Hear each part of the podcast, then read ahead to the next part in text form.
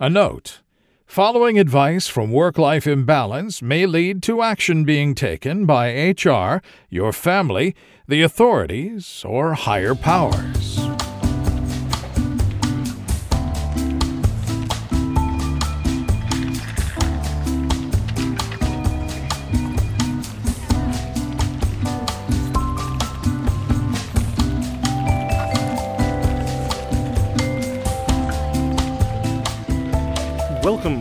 Work Life Imbalance, an advice show focusing on workplace and lifestyle issues. Any resemblance to actual advice, living or dead, or actual wisdom is purely coincidental. I'm your monstrous manager, Frank Eastman. This week presents a bit of a departure from our usual agenda. Due to some significant life and career changes going on for Derek and I, the show will be moving to a fortnightly cadence for our regular episodes. That means you can expect a new episode of Work Life Imbalance every other Friday. In the meantime, in a departure from the expected, this week will be a story from yours truly. The worst job I ever loved. My first non academic job reads a lot like a relationship, and not a good one. We were together for about 10 years, though in retrospect, I should really have left after four. Things started off fantastically, as they usually do. We met through some mutual friends who talked me up quite a bit. The first date interview went splendidly. It was, in fact, something of a formality. I went through some psychological testing, a protocol they had adopted earlier that year and dropped later that year due to expense. And then I interviewed with the person who would be my direct supervisor. During the interview, a few different people from around the office came in to present and answer a few questions, fairly standard stuff, and then we went on a tour of the office. At the end of the tour, my soon to be manager stopped at the elevator and said, Do you think you'd like to work with the folks you met today? I said yes. He said, I'll see you on Monday then. We'll send the paperwork. In retrospect, this was kind of a bad sign. I came to find out the position I was filling was being vacated that week by somebody who was quitting because, and I quote, if I'm going to work 80 hour weeks, I might as well do it for myself while running my own company. They wanted to fill the vacancy very rapidly in order to get at least some amount of knowledge transfer because, well, the last guy had finally broken. At the time, I didn't know this was a giant waving red flag. I just knew that I needed a job and wanted to work in the industry. So I jumped in with both feet and tried to learn as much as I could from my predecessor in the few days he was still with the organization. To continue the analogy, if by the second or third date you have international level drama, the relationship isn't likely to go well. When I interviewed and got hired, I was told there would be little to no travel. Within a week of starting, I was on a plane to Los Angeles. Come to find out, a very big Japan based multinational client that I would be working with had a very strong relationship with the person that I was replacing. My company had neglected to mention their ex was leaving and I was coming in, and that had caused something in the way of a political shitstorm. So there I was, essentially being asked to meet the parents by week two to make sure they didn't cut off the flow of money from the trust fund. I'd gotten hired, but if the biggest client the company had didn't like me, I was going to be out on my ear in short order. I wasn't starting out on a great footing either, with the client upset at losing the relationship they'd built with the last person, and with me having absolutely no experience in the arena. This was, again, my first industry job. Up until this point, I had worked in academia. When I landed in California, I got hazed. As far as anybody in Los Angeles knew, I was some big old country boy from Alabama who wouldn't be able to navigate the multicultural liberalism of the big city. Our own representative that picked me up at the airport felt it necessary to tell me, in a tone of preparing for a potential outburst, that our head client relationship manager on the ground, was gay. I believe my response was, uh, cool. In our first meeting, the client representatives were not outright hostile, but they did put me to the question fairly pointedly. I got the feeling very quickly that they'd been led to believe I had a lot more experience than I did, which was, once more, none at all. And so I found myself dancing along a very narrow bridge over shark infested waters, trying to answer their questions without showing my hand. The final flourish was a client sponsored lunch at a local Japanese restaurant that catered to executives coming over from Japan. It was traditional enough that nothing, including the sign on the building, was in English. All of the staff were Japanese, and the only people speaking English were in my party. The client suggested, helpfully, that they would order for everyone. I could tell from the tone and bearing that this was a prank and a test.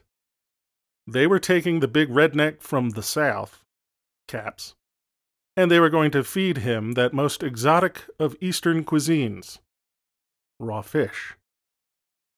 Fortunately, unfortunately, I'm a big nerd, and I already quite enjoyed sushi. They were honestly a bit crestfallen when platter after platter of raw seafood arrived, and I didn't bat an eye. They were pretty well sunk when I praised the look of the otoro in an arrangement that was being set down. I didn't let on that in that one comment I'd pretty much exhausted the entirety of my knowledge. I spent the rest of the meal eating everything offered to me with a smile eel, urchin, root vegetables that don't exist in the United States, fermented things I couldn't identify.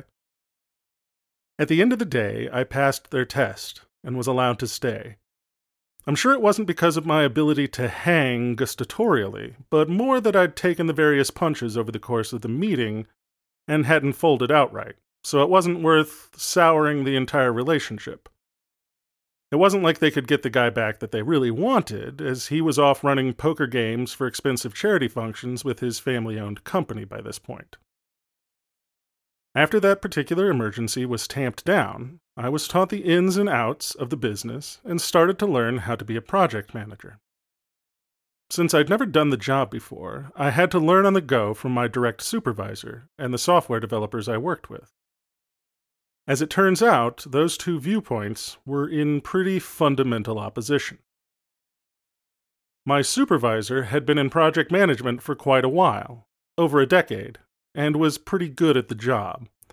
The job here being keeping his ass covered and the people above him in the organization happy. This is where I learned that a project manager's purpose is, traditionally, to document in great detail exactly why they got laid off. That is to say, that, on the balance, a project manager is usually shouting into the void that the project is in danger of failing due to decisions being made by the company and is then caught up in the bloodletting that happens when a large scale project either outright fails or goes massively over budget.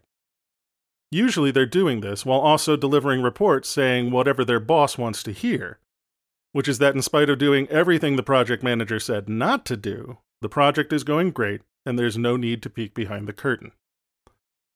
This is why most project managers have the bearing of cats, slightly aloof, definitely tired of your shit, and yet prone to fleeing in terror at the smallest noise. This comes from the constant tightrope walk, balancing between telling everyone that everything is going to hell in a handbasket, while also telling everyone that everything is under control and will definitely deliver something at some point. This training was counterbalanced by a group of mid and senior level developers who I had an existing friendship with, and who realized that I was willing to do whatever I was asked to do that made sense. I didn't know anything about project management at the time, so they could fill my head with wild flights of fancy, like solving their problems so they could concentrate on writing software instead of internal policies or politics or craziness like learning how the systems we were building functioned so I could make educated statements about them. This was the beginning of the agile boom, and servant leadership was something nobody had heard of yet. So, this was decidedly not how project managers in our region and industry comported themselves. I played guard dog for my team on my projects, and had the distressing tendency to tell people the truth, regardless of whether it caused problems in the organization or hurt my career. Which it did. A lot. I came into the industry before we started calling the Great Recession the Great Recession. All I knew is that I had gone through college with the expectation that going to college meant I'd get a good job that paid well and live happily ever after. Instead, I spent two years largely unemployed and jumped feet first on the first opportunity I could get, even if it was at 20 to 25% less compensation than I should have gotten.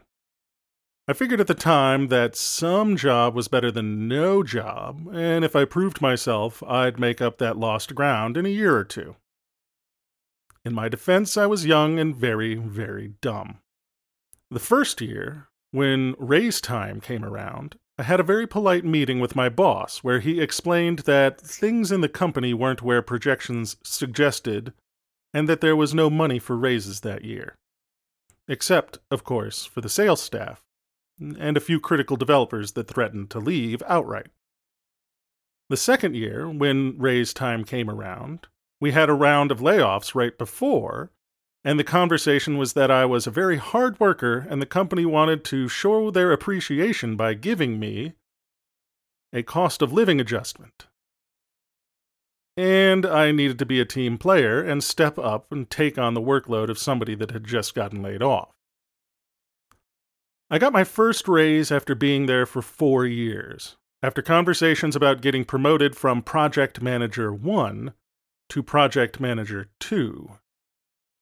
That year, I got a raise, but I was informed that they had eliminated the career path for project managers, and now the only advancement path went from project manager to senior project manager, which required six to eight years of experience. But hey, they gave me the pay increase I expected for the promotion. I did some research on career sites that studied compensation. At that point in my career, having started behind and not getting much by way of compensation adjustments, I was at the fifth percentile for total compensation for people in my field with my education and experience in my area. Which is to say that 95% of people with the same qualifications made more than I did. The pay band for the 50th percentile was just under twice what I was making. And that's when I marched into my boss's office and demanded fair compensation or I was walking. In my fantasies. Instead, I buckled down and did the work of two people for half the pay of one. Not long after that, my boss transferred internally from project management staff to sales staff. He'd always been a much more political animal than I was, and he'd seen both the writing on the wall and how the company operated. Sales staff were given the moon and the stars and could do no wrong because they were seen to produce, in the mafioso sense of the word. Project managers, at best, saved more money than they cost. Better to be seen to produce than to questionably save money. I was told by my new supervisor that they couldn't make any compensation adjustments outside of the company mandated period for raises. But if I took on my old boss's workload, it would definitely look good when time for raises came. I know. I'm an idiot. So when I ended up with my old boss's workload and no promotion, why didn't I walk out? Because we do crazy things for love, I guess. I felt like I could make a difference in the company, in the culture, in the lives of the people I worked with. I thought if only management could see where they were going wrong, I could somehow fix them and fix the toxic systems at work in the organization. If the relationship wasn't working, we'd fix it by the way so many others have fixed broken relationships in the past. We decided to have a baby. Well, open a satellite office and I'd oversee the satellite office. And I'd run it the way that I thought things should be run, so that when everybody saw how much more productive and profitable it was, they'd listen to me. And then there'd be unicorns and rainbows, and everyone would live happily ever after. Yeah, that was an unmitigated disaster. The best thing to come out of the experience was becoming intimately familiar with laying people off, since when I had no hire or firepower and wasn't authorized to make any sales or really do anything other than order toner or call the ISP about the constant internet issues, I did get to be the point person for the drawdown of the office. By the end, I was the Grim Reaper of the technology park, and people feared my arrival at their office door. After that debacle, I did get a promotion and a raise. I ran the numbers again at the time, and I'd moved from 5th percentile to 15th percentile. Things were looking up. Actually, what happened was the account manager over the big account I had originally been hired to work on was leaving. The client was something of a bully and difficult to work with, and they were moving in a different direction. Essentially, my company was getting fired, and everybody on the account was jumping ship. I went from guy who worked on that account to person in charge of the entire account overnight. I'd been suckered with a raise and a promotion, but I was captain of a doomed ship and being expected to go down with it. Again. I was assured that somebody would come by to pick me up in a life raft if I just stayed at the helm until the last. So I buckled down even harder and did the work. See, even if the client was closing the account, they were still tied to our products for a 9 to 12 month rollout of their new hotness. I'm a project manager, so I already knew that if their new vendor is promising them a rollout in 9 months, and they're being conservative by assuming it's going to be 12 months, then this clusterfuck is going to take 18 to 24 months. 18 to 24 months of being handcuffed to me, and I've been lashed to the main mast of the hold ship. I've got nothing to lose at this point, so I decided to run the account the way I felt it should have been run. I serviced the account with a smile and with civility, but I wasn't going to be pushed around. Organizationally, we had a tendency to focus on only top line instead of bottom line. That is to say, the only thing management cared about was how much the gross value of the contract was worth, but paid no attention to how much money it cost us to fulfill that contract. Sales has been using this fact since the dawn of time to make themselves look good. They sign, for instance, a $500,000 contract for work that will take 550,000 to do by forcing the estimate to say that it'll take 400,000. The sales guy gets kudos and a bonus on the 500K, and when, nine months later, the project comes in at 550K, all the developers and project managers get laid off because we didn't make projections. Where they say that by selling $250,000 worth of work for $100,000 that we'll be establishing a strong relationship with an account that will generate millions for years, that they then document in projections. Of course, at that point, the client expects things will always cost half or less of what it takes to make. I looked at what it cost us to honestly do the work, and I marked it up by the target profit margin. Then I sold that to the client so that when the project was done, we made a profit. Astounding, I know. Additionally, since the account was in twilight, it was prioritized down the list when the company made decisions about which projects to take on. Nobody wants to be on the sinking ship, after all. So when the client called and asked for enhancements, I told them the truth about the timeline to getting the work done. Since there were other projects that had been scheduled in front of theirs, it would take a while. The client called me directly. They demanded the work be done faster.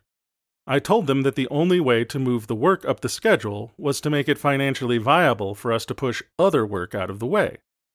I presented them with a new fee schedule that had a rush option at a significant hourly increase that would get my company to move other projects out of their way. They got angry and demanded we do the work faster for the same amount of money.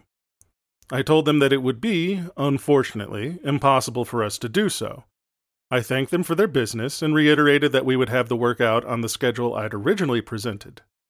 And then I hung up. There was a quiet in the office. I had hung up on an angry client after telling them that they would not get what they wanted.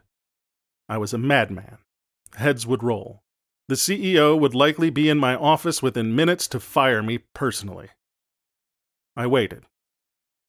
Fifteen minutes later, the client called me back to say that if their work got pushed to the head of the line, they'd pay the higher rate. I drew up new contracts and timelines. In the end, the client was happy that they had methods to get responsiveness. They were willing to pay a premium to go to the head of the line, and for the rest of the time we supported the product, they paid the higher rates with a smile and got work that was completed in a timely fashion and which came in wildly above initial predictions for the account.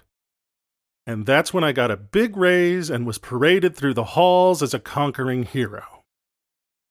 No, that year, when it came time for raises, I was told that numbers were overall down across the company.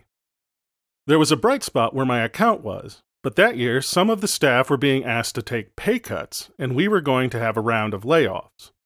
It was intimated that I should be happy that I was so low in the organizational rankings I didn't warrant taking a pay cut or being let go outright. I don't know when to, literally, quit. I was going to make this relationship work, damn it. Whatever was wrong, I was going to turn it around, even if it killed me. And at that point, it might have. My personal relationships were starting to suffer, my home life was suffering. I was working long hours, and whenever I was home, I was moody and unpleasant. I was drinking more and eating more. I gained weight, and my doctor started complaining that every time I went in, my blood pressure was getting higher and higher. The solution, I thought, was to turn things around at work. I decided to get to the bottom of why the company wasn't profitable. My entire division was always busy, overworked even, and at the rates we billed and the cost of manpower, we should have been in the green. I decided that the problem had to be that we were working on unprofitable projects that overran. I devoted my time to creating a new prioritization system that we could use to decide what work to do and when to do it to maximize profitability. We raised rates where we could and instituted tiered structures for rush work. I was working hand in hand with the senior technical people and the head of the division, daily. We had our processes so fine tuned they sang. All it cost was gaining 50 pounds and developing a drinking problem, but hey, there was light at the end of the tunnel. This thing was going to work, and I'd finally be able to get the raise and the promotion because the money would finally be there. The numbers for the organization as a whole came out. My division's profitability had gotten worse. I was stunned. While I didn't have access to the numbers directly, I had access to enough of the numbers to know that it was patently impossible for us to bill as much as we did and lose money with the costs that we could account for. There had to be a mistake. I needed to see the numbers. I was livid.